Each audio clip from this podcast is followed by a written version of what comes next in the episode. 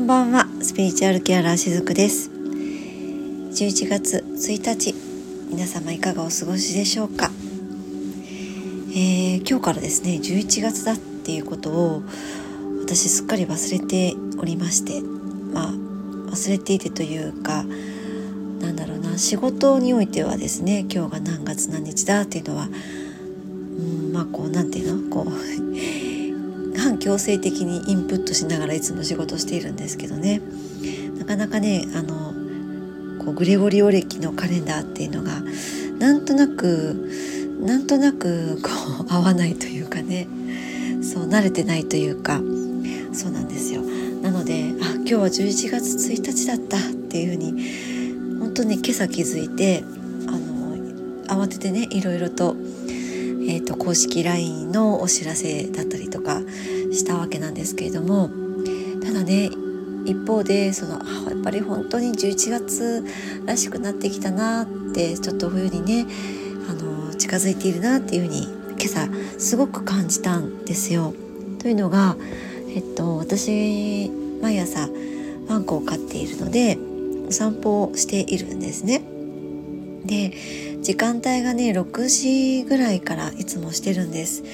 あの夏場はですねもう6時だと若干こう暑くなってくる頃だったりもするんですけれどももうこれぐらいの時期になると寒いんですよね。まだ日も上がっていないっていう状態の中散歩をするんです。で歩いていると、まあ、こうしらじらっとね、えー、日も上がってくるっていう状態。状態だったりするんですけれども今日はその散歩をしているといつもね住宅街を抜けて農道の中を通ってまた住宅街に戻るっていうコースなんですがあの畑のね遠くの初めは遠くに見えていた畑の中にあったもやがだんだんと私がそこに近づいていくと、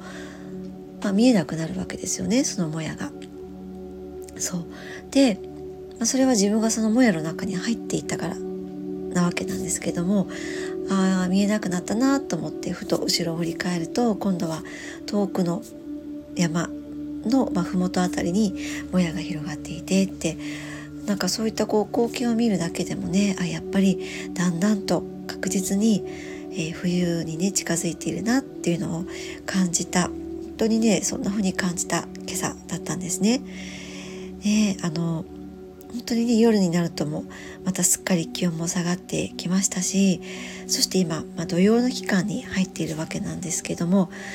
土曜の期間の中って、まあ、揺らぎの中にいる感じなんですね。でその中でまあ揺らいだ中にも見える真ん中を、まあ、探す時期だったりもします。でこういった時期って脾臓とか胃の辺りをねしっかりとこう調子を整えておくメンテナンスをしておくっていうことを、まあ、肉体的にもやりながらあとは自分のセンタリングですね自分の中心に軸を戻してあげる作業とかグラウディングっていうのをここの時期にね十分やっていってあげるとあの来月また再来月からの過ごし方もどんどん変わっていくようになっていきますのでね。はい、で今日はねそういったお話を、えー、ちょっとこう関連づけながらしてみたいなって思うんですけどもお題としては思い出は体の一部として肉体化するという考え方についてお話をしてみたいなって思います。はい、まあ、先ほどもね言いましたようにそのもやがねちょっと遠くの畑のところに見えていたものが近くに行くと見えなくなってってそこで振り返ってみてもうちょっとさらに遠くの山を見てみると、まあ、その山の低いところにはもやが見えてって、まあ、その遠くのもやと近くのもやをある一定のところで両方私は認識するっていう、まあ、そういった光景をね今日朝目にしたわけなんですね。でこれがまあいわゆる今日お話をしていく、まあ、戻ってくる重要の場所みたいになってくるのかなって思うんですけれどもなんかねこのもやを見ながらなんだか私たちのね心に似ているなっていうふうに感じたんですね。あの何十年も生きていたら、まあ、嬉しいこととか楽しいばかりではなくって悲しいこととか悔しいこと苦しいことっていろいろとあるかなって思うんですよね。でもそれらの出来事を私たちの体を構成している一部だっていうふうに捉えてみるとどうなると思いますか？そう今日のタイトルにもありますように思い出は体の一部として肉体化していくわけなんですけれどもあの心の状態を知ったり心っていうものの捉え方とかと考え方をね転換することのできる力っていうのは生きていく上で非常に重要なことになってくるっていうふうに思っているんですね。それはつまり、えー、何かが起こった時にそれがショッキングなことだとしたらそのショックな感情に飲み込まれるかそうでないかの違いになってくるわけなんです。でもそこがなかなか自分の感情とはいえコントロールができないものだったりもするんですよね。だからこそ感情に飲み込まれてしまうっていうことになっちゃうんですけれども、まあコントロールというよりかはうまく手なずけるっていう感じ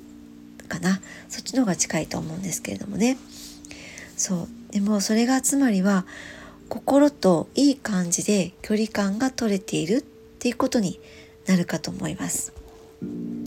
私が今朝見たあの散歩道でのもやのように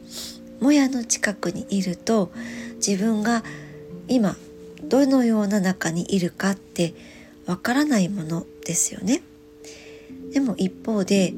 遠くからもしも私を見ている人がいたとしたらああの人は今もやの中にいるなっていうふうに映っていたかと思うんです。ね、そう。ではどんな風にして心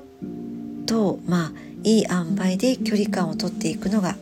いいのでしょうか。それは自分を客観的に見るっていうことになるわけなんですけれども、ついそれをね私たちこう忘れがちになったりとかまあ感情っていうのはあるいは心っていうのは客観的に見れるものだっていうことをそもそも知らないっていうこともあったりするかなって思います。ここで改めて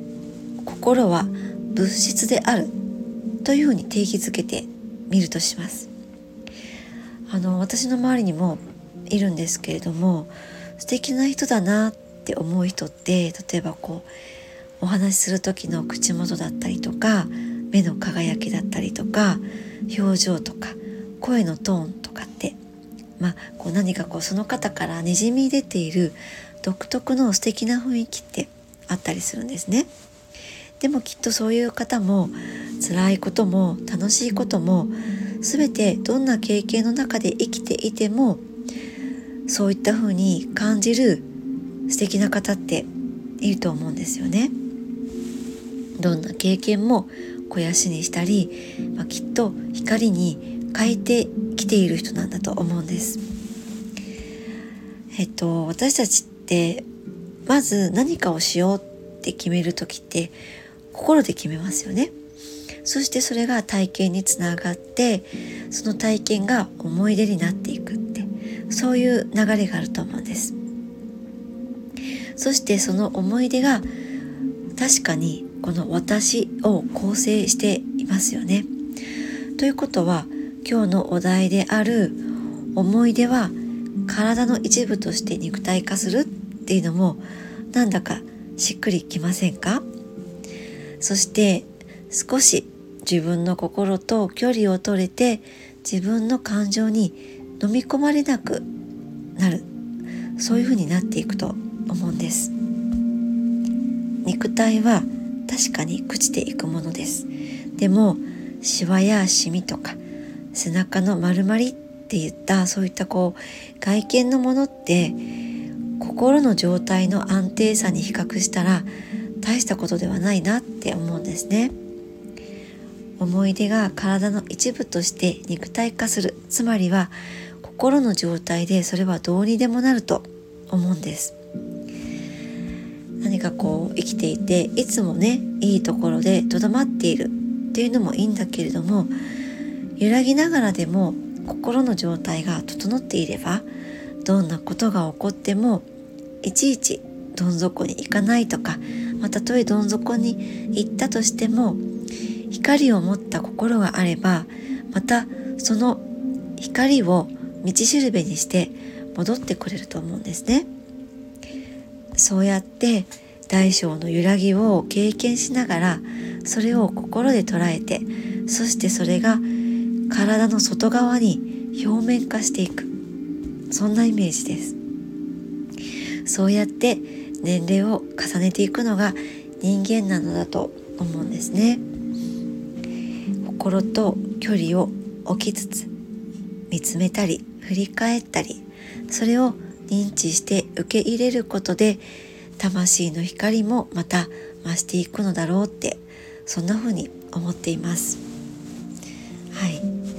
ということで、えー、今日はね、まあ、朝のもやを見てそれをちょっと自分の姿を客観的に見たというところからこのお話をねしてみたいなと思いました。は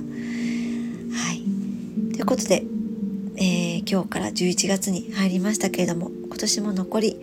2ヶ月ですね。どうぞ皆さんお体にお気をつけてお過ごしください。おやすみなさい。しずくでした。